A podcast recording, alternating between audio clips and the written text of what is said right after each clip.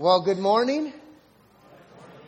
We and my wife and a group of us just came back from Israel, and in, in the morning of Israel, they would say, Boka Hatov, and your response would be? That was close.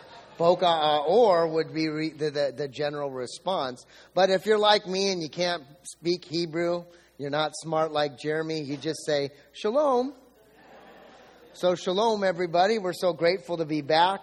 We are blessed to make it back, but we were even blessed beyond belief to get there. And just a couple of things that happened as we were there. My wife got told to go into this secret room right when we first got there. She was the only one in Israel to put into this secret room, and there was somebody bleeding and a person crying, and my poor wife. So, she made it. She made it back.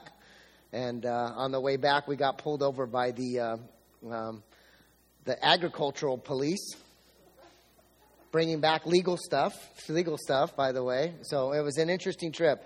And, uh, you know, one of the things I want to share a little bit, I want to do a little bit of video, uh, I mean, a little bit of just kind of a PowerPoint of what happened. And we've got so many things that happened. And if you want to go to our Facebook, my Facebook, uh, I'll, I'll, accept you if you're if you got a good Facebook. If not, I'm going to deny you.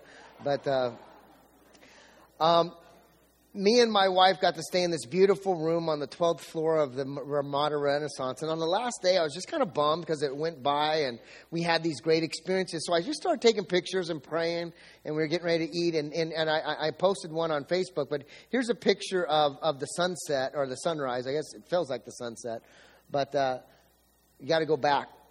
Go back to the beginning there's a sunset. And, anyways, the, the first sunset picture, if you've seen my Facebook, it has a picture of the cross. And, and it's just this beautiful sunset where I, I was just sitting there and I, I took the picture, didn't even see it until I looked. And then I took like four or five more, and it was the same thing, a cross. And it just felt like God was smiling down upon our group and just saying, I love you, and I'm thankful that you made that pilgrimage to go to Israel and learn more about what I did, where I walked, and how I lived my life. And I, I think that was a great testimony. Some of the things that we did on this trip, we got up early. I don't know if you guys know me, but I'm about an 8.30 in the morning kind of guy. That's good sleeping for some of you. Um, but here we're up at like four or five. We're eating breakfast early and we're going all day. And so there's a bunch of sunset pictures. We got an opportunity to bat four people from the first time at Journey Dave and Sharon and Letty and, and Josh for the first time in the Jordan River. Could you believe it? And at, the, at one of the baptism points of Dave and Sharon and Josh and Letty, a bunch of doves came over. And it was amazing and the water was freezing, but when you went underneath in the Jordan River, it got super warm. It just covered you. I mean, it was one of the most uh, amazing and spiritual experiences that we got. But to have four people for the first time baptized was pretty special. And then a group of them held me down for about three minutes, and uh, I was giving them the international "I need up" kind of sign, but they didn't do that. We also went on the Sea of Galilee where Jesus walked and did a bunch of ministry. And probably one of our favorite times was on this boat because we were worshiping, we were celebrating, and uh, a bunch of churches together singing songs and just listening to uh, Jesus about what he did on the water was pretty special. A couple more pictures. This is my buddy Paul. I don't know if you guys all know Paul. But there's a place where Peter gets reinstated back to Christ. On the shore, Jesus says, Do you love me? Feed my sheep? Do you love me? Feed my sheep. And basically, Jesus reiterates, uh, reinstates Paul or uh, Peter to be the leader. Well, Paul hears about the story and just gets on his knees and starts praying, wanting to be connected to God and reinstate him as well. So it's a pretty special uh, moment with Paul. This is Golgotha. I don't know if you guys know Golgotha. This is Skull Hill. And if you get the right picture, now you won't re- believe this, but right underneath this is a bus parking lot. The place where Jesus is buried, another religion has taken it and made it a parking lot for buses, and it's noisy and loud. And if, if I took the right picture, you would see. But that's where Jesus was buried, and if you took the right picture, it looks like a skull. And here's the burial tomb that Jesus was actually buried in. Pretty special. Had a great moment in there. In a couple weeks, I'll share a little bit about what God was there. Here's the picture of Israel, and that's my parents and Ed and Nita. And here's the last group picture, um, and you see just the iconic picture of Israel We went with 38 people in a bus. We shared with another church, and just pretty amazing and special time. So God did great work, and we actually had the opportunity to walk where Jesus walked. And as a pastor, I was intimidated. I'll tell you right now. I told my buddy Eric I was scared to go because they wanted me to teach and preach in areas where Jesus was, and I'm like, I don't know about that. And my first two messages were horrendous because I was so nervous. But at one point, I could feel the power of God on the steps of the temple where Peter spoke boldly, and all of a sudden, people around us were listening because God started speaking. It was pretty special and pretty amazing. And hopefully, in a couple of weeks, we'll get to a point where we're going to uh, invite you guys to come. I know there's about six or eight people have already said they're going to go, and we'd love for another group to go and really celebrate. If that's you, we'd love for you to join us on a pilgrimage. I know the staff and a couple of us are going to go back and just kind of experience what God had for us. Now, last uh, last week, Jeremy started this series called Love Matters, and and love does matter. But he talked about uh, Black Lives Matter, Blue Lives Matter, and I found one really controversial. So if you're if you're offended by this stuff, hold it back. Black labs matter and, and, and white labs matter. So wherever you sit on that point, just know that they're, they're, they matter. And uh, I thought that was funny. I wanted to break down the monotony of the whole black lives. But beyond that, as we were in Israel, I want you guys to know that we love the world one person at a time. That place wasn't always peaceful and friendly, but you should be blessed to know that our group and even the other church that we went to, we loved that place, even when they were unlovable. And that's what we're going to talk about love, and, and love matters. Now, I didn't do this in first service, but I want you guys to know at the end of today's service, we're going to play one of the, my favorite songs, especially Jeremy. I've, Mackenzie used to sing this at when I was a youth pastor, and, and, and, and it's How He Loves Us. And, and, and I want us as a church to really build to that moment, knowing that God loves us so much and how He loves us. And I think Jeremy kind of quoted this that he loves us like this sloppy, wet kiss, like one of those labs licking you. You ever had a dog kiss you in a way that you didn't want to be kissed? Sometimes God loves us that way. So hopefully at the end, when that song comes, we will all be worshiping and celebrating the love that God has for us. There's this, there's this gentleman, his name's Johann Wolfgang von Goethe. That's a lot of words. And he writes this quote, and think about this quote on the things that you love. We are shaped and fashioned by what we love. Some of us love food, and so you get a beautiful shape like this. Some of us don't love food, and you do terrible things to your body by getting thin. Uh, some of us love hiking and biking and all kinds of activities. Those things shape us. My, my brother in law, Ed, loves basketball to the point where his knee won't work, but he'll still play. His buddy next to him, Mike, refuses to play because his knee won't work and he doesn't want to kill himself. But we shape ourselves by what we love we also shape ourselves with unhealthy loves as well drinking, partying, addiction, pornography. If that stuff controls us, it shapes us and limits how we love the world because we're allowing unhealthy things come into our life. We are shaped and fashioned by our love. And I want you to think about God how he loves you and how he wants to shape you. He wants to bring you to bring you into the fold and shape you so that you can be loved but also love other people in this world. And that's where we come to our memory verse Mark 12, 30 and 31. Uh, Jeremy set it up last week, and this verse is the, the, the cornerstone of this church. I remember uh, several years ago when we were in a backyard with a handful of people, and I remember Jeremy and Madison and, and my wife and Jeff Foss and just a, a, bunch of us praying, and this was the verse that spoke, and it says, This is how we are to live our life, and this is the type of Christians we want to be and, and it comes uh, and it's and, and it comes from Jesus' red letter words. If you have a Bible that has red letters, these words would be red letter words. And it says, Listen, O Israel. And I'll, and I'll jump back to that in just a second. The Lord our God is the one and only Lord. Powerful, powerful statement. And then verse 30 says, You must love the Lord your God with all your heart, with all your soul, with all your mind, and all your strength. And secondly, and it says equally important. What does that mean? It means it's equally important. Pretty good teaching right there.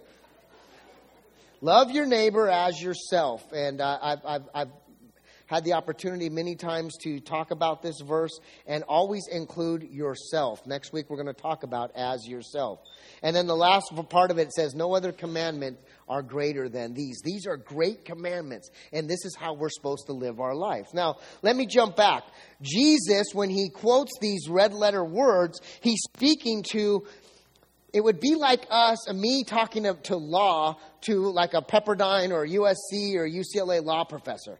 This, this great law, uh, Jewish law professor is, is talking to Jesus, and Jesus is just blown his mind by what he says and how he's teaching. And the, and the teacher's like, What he said was so good, I want to ask him more questions because I've never heard such powerful, godly teaching, right? And so he goes, um, Rabbi, wh- what do you think about which one are the greatest commandments then? You know the Ten Commandments, you know the 613 Levitical laws. Which are the greatest commandments? And Jesus then responds, Listen, or some of your text said, Hear, O Israel. Now, for us, it doesn't make any sense. Hear, O Israel. Well, we're in Camarillo, so what do I want to hear, O Israel? Well, Jesus was responding to a person that knows Judaism and Jewish law uh, to the umpth degree. And what Jesus is quoting, he's quoting what this, this thing we call is a Shema. It's a prayer. It's a morning and afternoon Jewish prayer. And he's quoting Deuteronomy 6, verses 4 and 5. But this prayer goes from Deuteronomy 6, verses 4 to 7. It's Deuteronomy 11 and Numbers 15. And they recite these prayers in the morning and in the evening. We happened to, to run upon uh, one of these mornings as we were going into the Temple Dome, one of these prayers. I think I have a picture as we're watching these people re- reciting these Shemas. They're reading scrolls and reciting these prayers. And Jesus responds to this person saying, Listen, I know who you are, and I'm going to give you back some, um, some places of, of, of intellect from your own religion. So he's trying to grab a hold of this man by knowing, hey, I understand you, and I'm going to tell you exactly a prayer that you probably said this morning. And then he says, You must love the Lord your God, the one and only. That's what you're supposed to do. But the difference between this Shema prayer in Deuteronomy 6, verses 4 and 5, and what Jesus says, Jesus, as he always does, he adds a little bit more. Here's what the, the Shema prayer says you must love the Lord your God with all your heart, with all your soul, and all your strength. But Jesus says, listen, this is what I want to add to it. He says, you must love the Lord your God with all your soul, with all, with all your heart, with all your soul, with all your mind, and all your strength. Now, I don't know about you, but sometimes my mind gets a little squirrely. And Jesus comes in and says, I need to add this because our mind is something that needs to be uh, in self control. We need to find this place of self control, and it starts with our mind. So God's saying, not only with all your heart, strength, and soul, but include the mind. So this was a pretty amazing thing that we got we got to be a part of, watching these uh, um, Orthodox Jewish people and unorthodox come in and make these prayers. And we went up to the wall, and I put a prayer for all of you uh, in the wall. And I put one in. This was really embarrassing because there's all kinds of prayers in the prayer wall. And I put one in, and like 40 dropped. and I'm like, oh my gosh, I think I'm in trouble. And then I kind of moved over a little bit like this. And so I'm praying, but our prayers are over there. But I didn't want to be the bad guy that dropped all the prayers. I don't know what to do. I've never been there before. So those prayers probably weren't answered. So your guys is as good. I stuck it way in the back. So. Today we're going to read from, um, from Romans chapter 13, and it's basically talking about love and the, the laws and regulations of love and how God loves us and how He works in our life. So if you would like to stand, great. We're going to read from the text. And if you don't want to stand, but you just want to open up your heart to God, let's do that right now. We do this to continue to worship our Father in heaven and, and, and to really celebrate Him in our lives. Romans 13, verse 8, it says, Owe nothing to anyone except for your obligation to love one another. If you love your neighbor, you will fulfill the, law, the requirements of God's law. For the commandments say, You must not commit adultery, you must not murder, you must not steal, you must not covet. These and the other commandments are summed up in this one commandment love your neighbor as yourself. Love does not does no wrong to others, so love fulfills the requirement of God's law. Now as I pray, I hope you pray and you ask that you will get a specific personal relate, uh, relatable word from God. Today we're going to talk about loving others. Now, I'm sure you've heard, if you've been a Christian for years, hundreds of messages, if not many messages about loving others. But you could ask God to pray a specific word so that you can grab a hold of something maybe that you've never heard or you've heard before, but you want to start living it out. So let's pray. Father in heaven, I pray for our congregation. I pray for me. I'm so thankful for who you are. I pray as we come together as a body, I pray that you will allow us to be integral parts loving people correctly in powerful ways. Lord, we are for you, and we want the best for you and your kingdom. Speak to us so that we can love people correctly in the way that you want us to be loved. In Jesus' name, and all God's people said, Amen. Amen. Go ahead and be seated.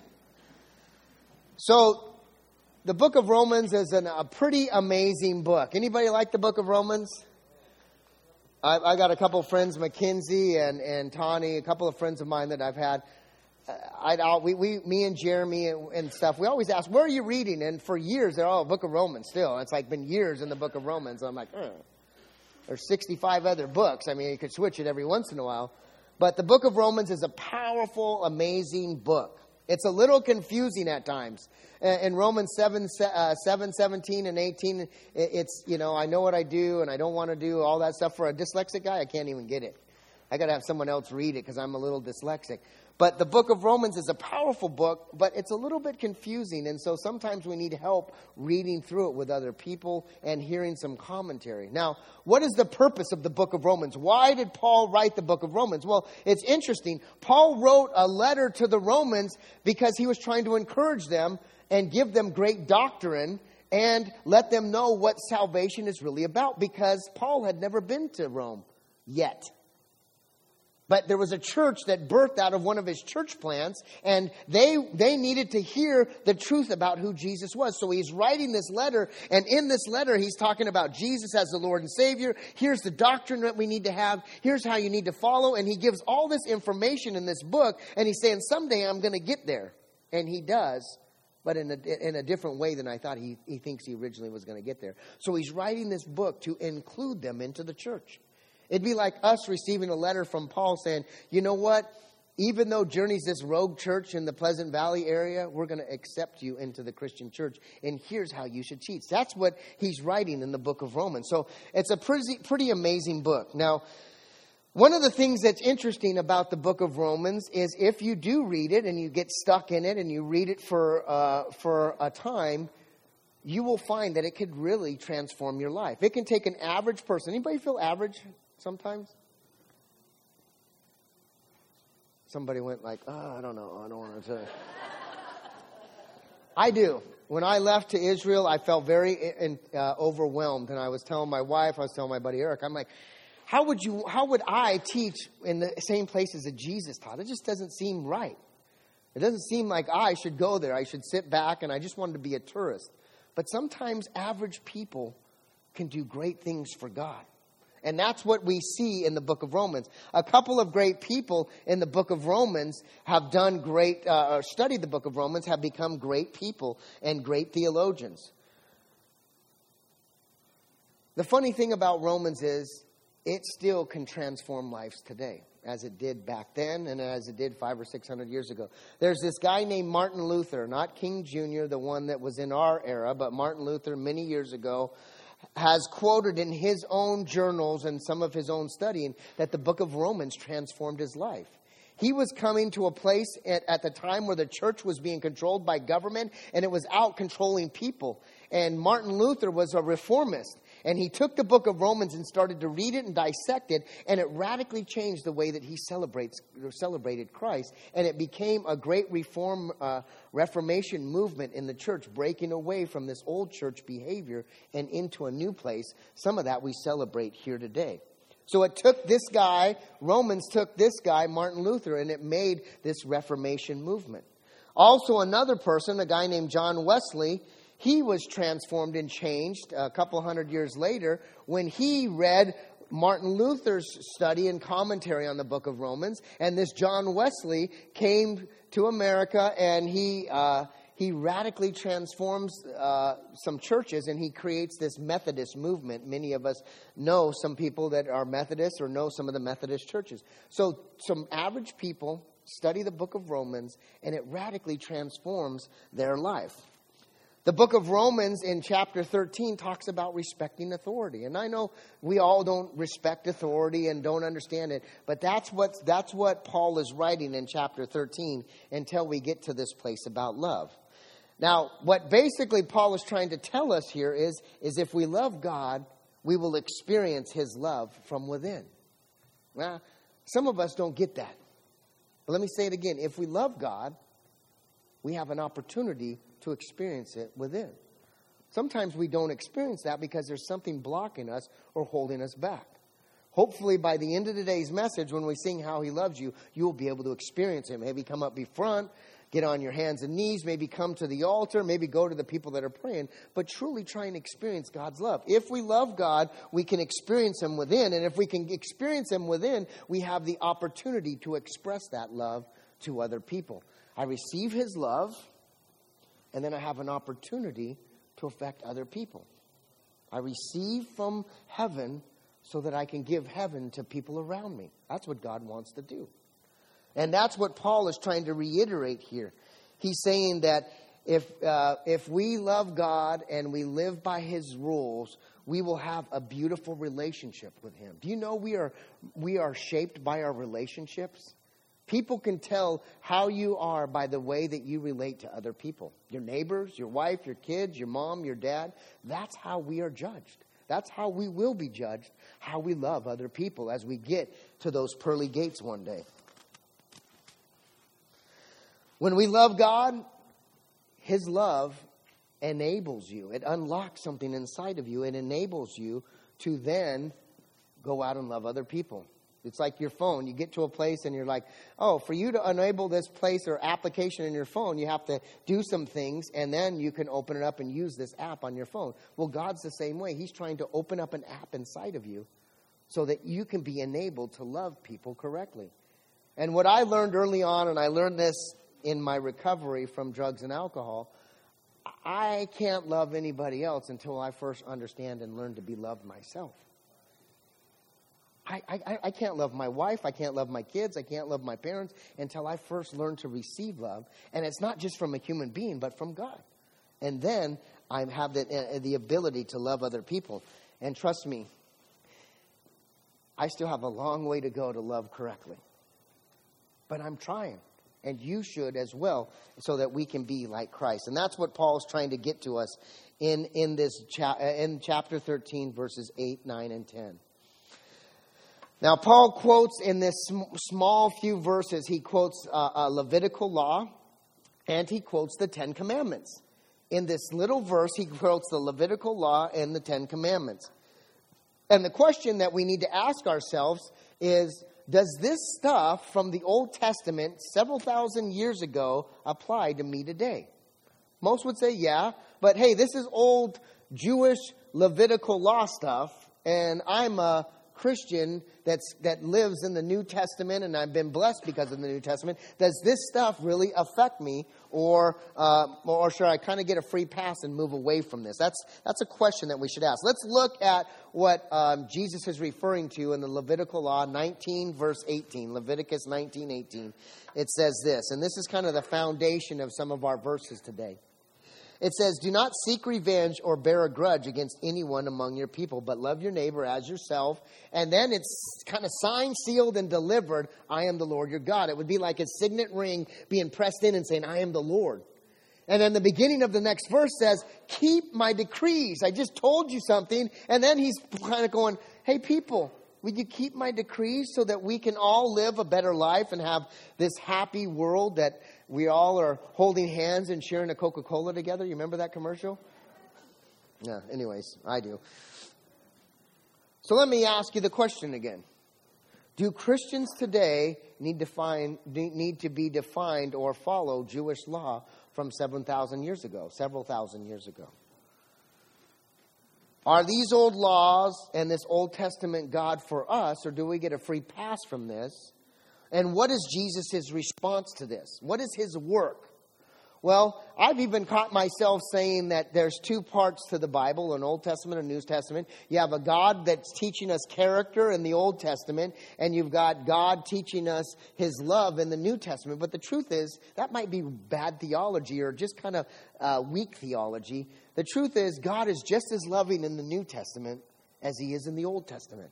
There's just as much grace and mercy in the Old Testament than there is in the New Testament. There's just as many healings and, and, and, and, and um, redemptions in the Old Testament that there is in the New Testament. It's the same God, both old and new, and He wants to do a work in all of us back then and today. Well, how do we know that? Well, Jesus comes to, uh, to um, into ministry. He's been tempted. He's been baptized in the Jordan River like we were and then he gets tempted for 40 days. And in chapter 5 of Matthew, he teaches from the Sermon on the Mount. And I got a picture of the Sermon on the Mount. Our, our group, I think day two, went to go to the Sermon on the Mount, and we went to this church called the Mount of Beatitudes. And it's this beautiful structure, and right below this is where Jesus taught the Sermon on the Mount. And all throughout this place, they've got these Beatitudes on plaques. And someday soon we'll get some, some pictures out. There was 38 people, and I bet you we took like 55,000 pictures. One lady said her camera had 4,000 pictures, and she had two or three cameras, so she must have had 15,000 herself. But this actual church was built in 1939 by the Franciscan sisters, and it was donated by Mussolini. I don't know if you guys know Mussolini, but he started out being good and turned real bad. But since Hitler was around, he actually look got a pass but he wasn't a very nice guy. But Mussolini and these Franciscan sisters created this. Now, this place has unbelievable acoustics in it, and my buddy Ed, we all sang the doxology, and it's a pretty crazy place. But this is the place where Jesus spoke the Sermon on the Mount. And after Jesus gives us the Beatitudes, these eight behaviors and characteristics that we need to have as a Christian, he comes to us and says in Matthew 5 17, he says, do not think that I have come to abolish the laws or the prophets. I have not come to abolish them, but to fulfill them. Jesus knows Scripture. Praise God. Do you? Jesus knows Scripture, and part of his plan was to come to this earth, to this world, born as a baby in, the, in Bethlehem, a place that we got to see and touch and see the manger. And he came to this world to fulfill all that was written about him in the Old Testament and all that was talked about him through the prophets. That was one of his jobs. And he says, I have not come to abolish any of the old laws. He came to bring a revolution to this world, but not like our revolution or our, our, our war against England, where we became our own country. He came to give a spiritual revolution to change the way that we worship God. And he says, I came to fulfill the laws, but I also came to add something to you. Now, here's what I mean. When I went to Israel with a bunch of people, I would read something about like the Jezreel Valley or the Kidron Valley or uh, some of these things that when you read them, you're like, oh, that's cool. I, I, know Pleasant Valley and I know the grade. Never go up the grade, by the way. Never go up the grade. Uh, but I would read it. But when I got to see some of this stuff, it came to me in a 3D or 4D way, right? Well, Jesus did the same thing for us as individuals. God said, I need to show the people how much I love them and explain to the, them a little bit more about what my words say. And that's what Jesus did. When he came on earth, he explains things and, and enhances them. And here he's enhancing them. He says, I've came to fulfill, but I've also came to give you a deeper understanding of what I'm really trying to say. And you'll see that as it unfolds today about loving your neighbor. And a little bit later on, on the Sermon on the Mount, in, in, in Matthew 7, uh, 7, verse 12, he says this, and this is the golden rule. It says, Do to others what you would like them to do to you. Some of you know it is do unto others as you would have them do unto you, right? And he says, This is the essence that is taught in the laws and in the prophets. What does that mean? If there was one piece of scripture, if we were going to lose our Bibles today, or if there was one piece of scripture that we would have, and it was just going to be one little sentence, he says, This is the essence. That's what the, the text is all about. This is the golden rule, the golden law. This is the golden standard on how civilization should live and work and, and work with other people. This is the golden law, the golden law. And this is what's taught, and this is the essence. It's really what it would be boiled down to. You ever get that perfume stuff that's like 400 times stronger? Well, that's what this is. It's boiled down and it be, you know, super strong. That's what God is trying to do. And what he's saying to us in our text in Romans is he's saying love fulfills God's requirements, or love fulfills God's law. God sent us laws, and love fulfills those laws or requirements. Now, what is a law? Is it something that we should follow? What's the purpose of the law? Or what is a requirement, right? In church, is it required, and I want to hear from you, do we need to read the Bible to come to church? No. Do you need to even call yourself a Christian to come to church? Is there a law that you need to come to church and give money? Yes. I'm just, I'm just, I'm just kidding. I'm just kidding. Not at this church. Not at this church. The point is this there's no real rules or laws that hold us back from coming to church and hearing what these knucklehead Christians or these crazy Christians are trying to say. Rules and laws are meant for us, and it's a choice for us. Our society thrives because of rules and laws, because it makes us a better place. The United States, because of its infrastructure and all its rules and laws, makes this place a great place to live. I don't know if anybody's ever been maybe to like Asia or, or, or China. They don't have street lights it's a nightmare. You've never seen anything like that. Cars going sideways, and you're stuck in a traffic jam because everybody's uh, uh, Tetris themselves in, and we can't move. But because we have lights and we have followed the, the laws, this world is a better place. This country is a better place. That's what rules and laws do. We also have laws on how we should treat other people. Here's what it says. I pulled this from the Constitution. It says human rights in the United States comprise a series of rights which are legally protected by the Constitution. We have laws because of this golden rule. We have Good Samaritan laws. My wife's a nurse. She took an oath as being a nurse, right? That if you drive by and there's an accident, you're supposed to what? You're supposed to stop, but these girls never stop. I've seen it. My wife's like, oh, somebody else stopped. I don't need to stop, you know. But there's laws and there's these good Samaritan laws, and we are supposed to love other people. That is not, that, that's kind of true, but not that much true. I'm on my way to Outback. I'm not stopping right now. We'll get in. If there's, no, I'm not talking about her. I'm talking about me. That's going to not go over well. Happy Valentine's, Liz. whole trip of Israel just shot right down in one verse. Sorry, Liz, I wasn't talking about you. I was talking about those girls right there. Why do I do that? So let's get back to getting digging myself out of this hole. Um, how do we live a life for Christ, and how do we b- benefit the world by that? Well, in, in Romans chapter 13, verses 8, here's what it says. He says, Owe nothing to anybody. What does that mean? Anybody? It means don't owe anybody anything. Now, obviously, all of us have bills. I was thinking about that today. Even if I own my house, which I don't, uh, or I don't haven't paid it off or anything, I still have bills. I still got to pay the water, the trash. I'm always going to owe. But basically, what it's saying is, have you ever, anybody, you can raise your hand. Has anybody ever have a friend that always is borrowed money and never pays you back? Hopefully, they're not next to you right now. But if they are, just put your finger up like this and we'll know that they're there. But he's basically saying when you have somebody that's always owes you money, they're not fun to be around, right? You kind of get resentful. Owe nothing to anybody except for your obligation to love one another. God's saying, listen, I don't really care about you having debt. The only thing I want from you as a person in this world is the obligation to love one another. This will make you a free person. When you follow this decree or this law by God, this will make you a free person. You will have freedom in your life because you won't have someone in your mind holding you back and allowing resentments to take over your life. You have an opportunity as Christians to follow God's decree, follow God's rules, or not. I was talking to my daughter last night as we were eating uh, dinner, and I was asking her, Do you need to follow the laws of God? And she goes, Nope. And I said, Why? And she goes, Because it's not required. There's no Bible police, right?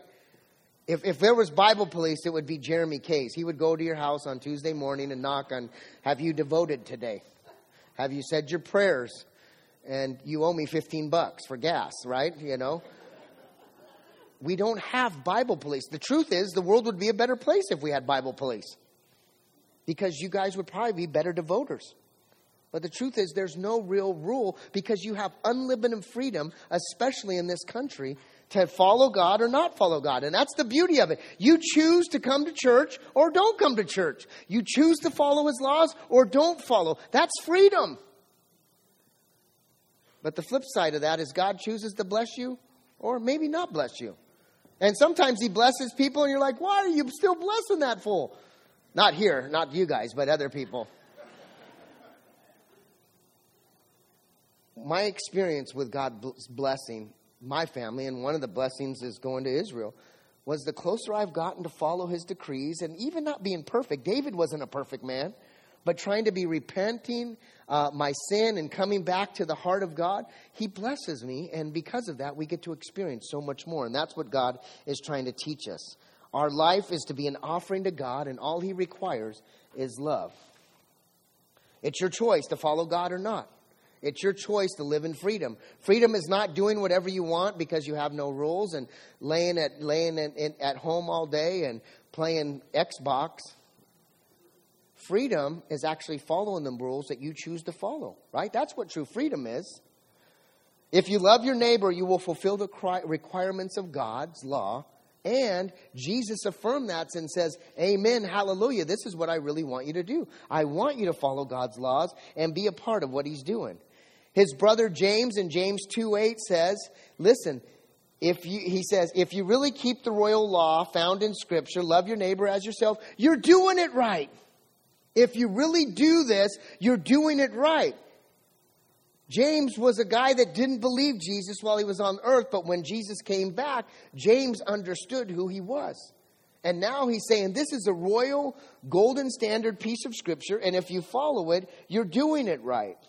Now, as we went to Israel, this is an interesting place because they weren't very loving. They were tolerant, but tolerance is not love, right? Tolerance is not love. There was uh, Jewish, Muslims, and Christians. 76% were Jewish, 17% Muslim, and sadly, 2% Christian. One of the things that we found out was you don't ask what you believe. In America, you go, Oh, what do you believe? Oh, I believe in karma, dharma, Buddhism, you know, Mormonism. You can believe whatever you want, and nobody really cares. They'll go, huh. That's what they believe. And you, you, but here, it was against the rules in Israel to ask what you believe because there was so much tension and people are tolerating each other. They're not really opened up to hearing about other people's walk. They just didn't want to get into a fist fight or a knife fight or a gun battle.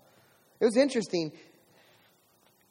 There was a bunch of people carrying guns some people that I wouldn't want to be carrying guns. You look at our relevant group back there, some of our high schools, they're high school students walking around with guns, and they were part of the military. I'm like, I don't know, but I mean, there's just random people. We're eating at this restaurant, and there's three teenagers with guns pointing at our place, at our section. I'm like, this is a little scary, you know? Get some adults that got a license, but this was a little scary. But there was a moment, and I, I, need to kind of speed this up or we'll be here till 3 and miss out on the bike ride. But we were walking into this dome rock, and it was a Palestinian run dome rock. And under this rock is supposed to be the rock of, uh, uh, of Abraham and Isaac and at the altar. And it's also supposed to be the temple of the holiest of holies is underneath this. The Muslim said, hey, we're going to build on top of it because if it's about Abraham, Abraham sent Ishmael and Isaac, and we're part of Ishmael's clue. So they built this, and this is the most iconic place. As we come into this place, our guide is telling us don't laugh, don't smile, don't bring your Bible, don't bring any money, don't touch anybody, don't have anything that says Jesus, don't pray. You couldn't do anything.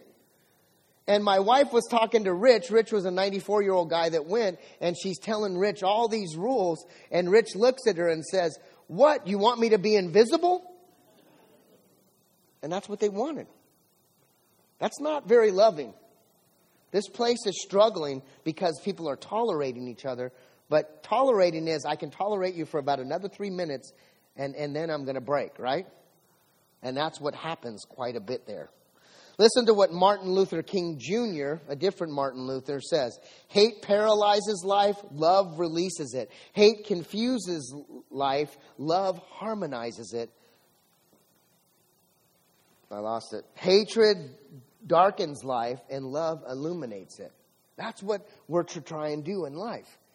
Hate paralyzes, love releases. Hate confuses, love harmonizes, love illuminates. But we too often live in hatred, and God wants to change that. Now, Jesus came on the Sermon on the Mount and he be, began, started preaching revolutionary type thinking. And he was going to revolutionize this world, not through a battle like us against England to separate, but he was going to do it from within our heart.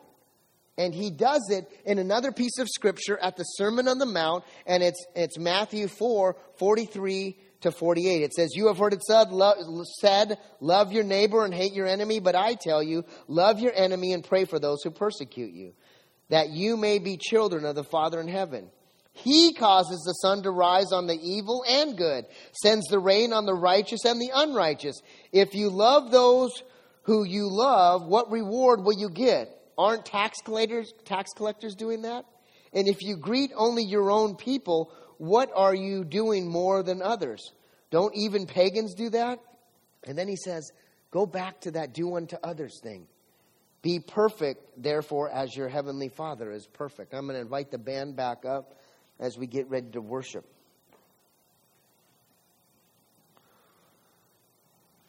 Jesus comes to speak to your heart back then and today. He says, I want to give you revolutionary thinking. I want you to think about a way of life that will transform you so that you can be a better person. Not better so that everybody can pat you on the back, but better so that you can go to sleep at night. And that you can be resent free instead of resentful. That you can be the best possible you instead of a, a limited aspect of who you are. He says, I want you to not just love your neighbors, but love your enemies. And that's hard to do. But it's possible. And it's only possible through God's will and God's love. Martin Luther King also writes this Darkness cannot drive out darkness. It can't. Only light can do that. Hate, hate can't drive out hate. Only love can do that. We need to learn to be lovers of people in this world so that this world will have a better testimony of who Christians are. Christians are to rise above, turn the other cheek, do things better, and, and be what we would consider meek to the world. But meek is not weak, it's meek. And it's a great testimony to who Christ is. Paul continues in Romans uh, 8b, verses 9 through 9. It says, If you love your neighbor, you will fulfill the requirements of God's law. If you love your neighbor, you're fulfilling these requirements, these things that God has for us. It says, for the commandments say, you must not commit adultery. Love your neighbor. You must not murder. Love your neighbor. You must not steal. Love your neighbor. You must not covet. Love your neighbor. And then it says, these and other commandments are summed up by this one commandment love your neighbor as yourself. This is the requirement and your obligation. Christian or non Christian, your job in this world is to owe nothing to anybody and love others as yourself. Think about how much love you put into yourself today. Anybody showered? Oh, don't raise your hand because just in case the person next to you didn't. How much work did you put in today? Even if you threw yourself together, you still put in a lot of time. If we did that with other people, how much greater would this world be? These are Old Testament laws. But Jesus brings a New Testament touch to them and adds to them and challenges you to follow me. Follow me in the way that I love. Jesus came and had oppression and he had conflict and he had issues. And he still loved people even when they were against him, spitting in his face, telling them he was a criminal and a liar.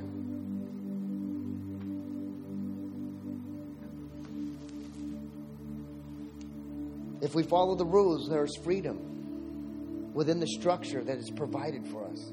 Just like America has freedom with the structure it's provided, if you follow what God wants, there's freedom in the structure that He has provided. Let that be part of your life and develop yourself. Live within the structure that God gives so that you can be a blessing. Galatians 5:14 says this, "For the entire law is fulfilled by keeping this one command: love your love your neighbor as yourself." The entire book can be boiled down into these few verses.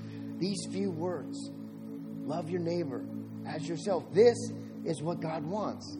Live a life as an offering to God. Pour yourself out so that you can be an offering to God. He takes 10 commandments and boils them into one. He takes 613 laws and boils them into one. All I want you to do is love God and love others, and you will have a blessed life if you live within the structure that God has given. Love is hard, it's not easy but it's a privilege that we get from God. And we can only love others and our enemies when we enact the power of God in our heart. And then He enables us to love the people even when they're unlovable. Verse 10 says this Love does not wrong, love does not does no wrong to others, so love fulfills the requirement of God's law. We don't ever wrong anybody when we're loving them. And sometimes love is tough love but it's still love. And it works. You know what? When we were in Israel,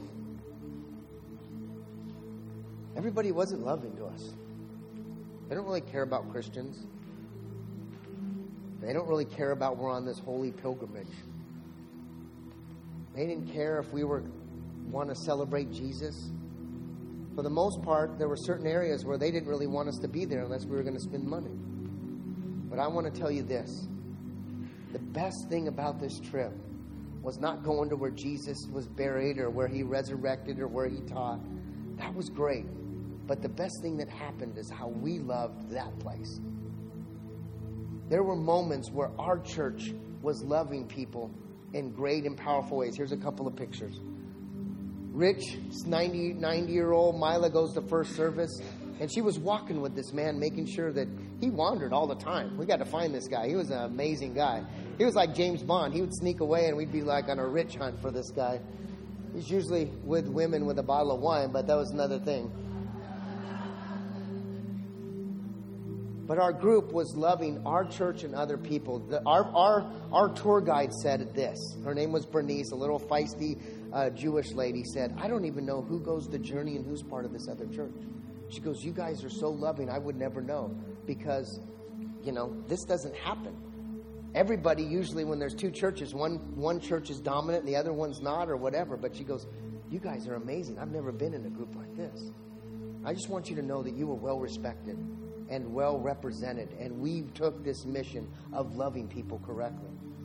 And the last couple pictures are, are, are uh, this is the pastor at First Baptist, Dan. There was a moment where he was reading, and a bunch of people just came up with lights to make sure that he can read. That's not his church member, those are our church members. And this last one is just a picture. He's like, Can I get a picture with you guys? We've had the best time. And he goes, You guys have made this trip so much, uh, so likable, and it was a blessing to us we were well represented. And Christ was glorified by the way that we love this world. Will you guys pray?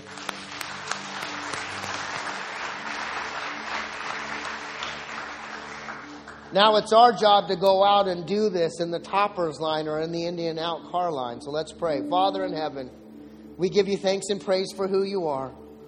Open up our hearts to worship you right now and celebrate you. If you need a Savior, today is the day. Open up your hearts and receive this love so that you can be enabled to love others. If that's you, repeat after me Father, forgive me. Come into my heart, come into my soul, and make me a lover of you and other people. Bless me with your Holy Spirit so that I may walk with you all the days of my life. I give you my heart and my soul, Lord. In Jesus' name. Amen.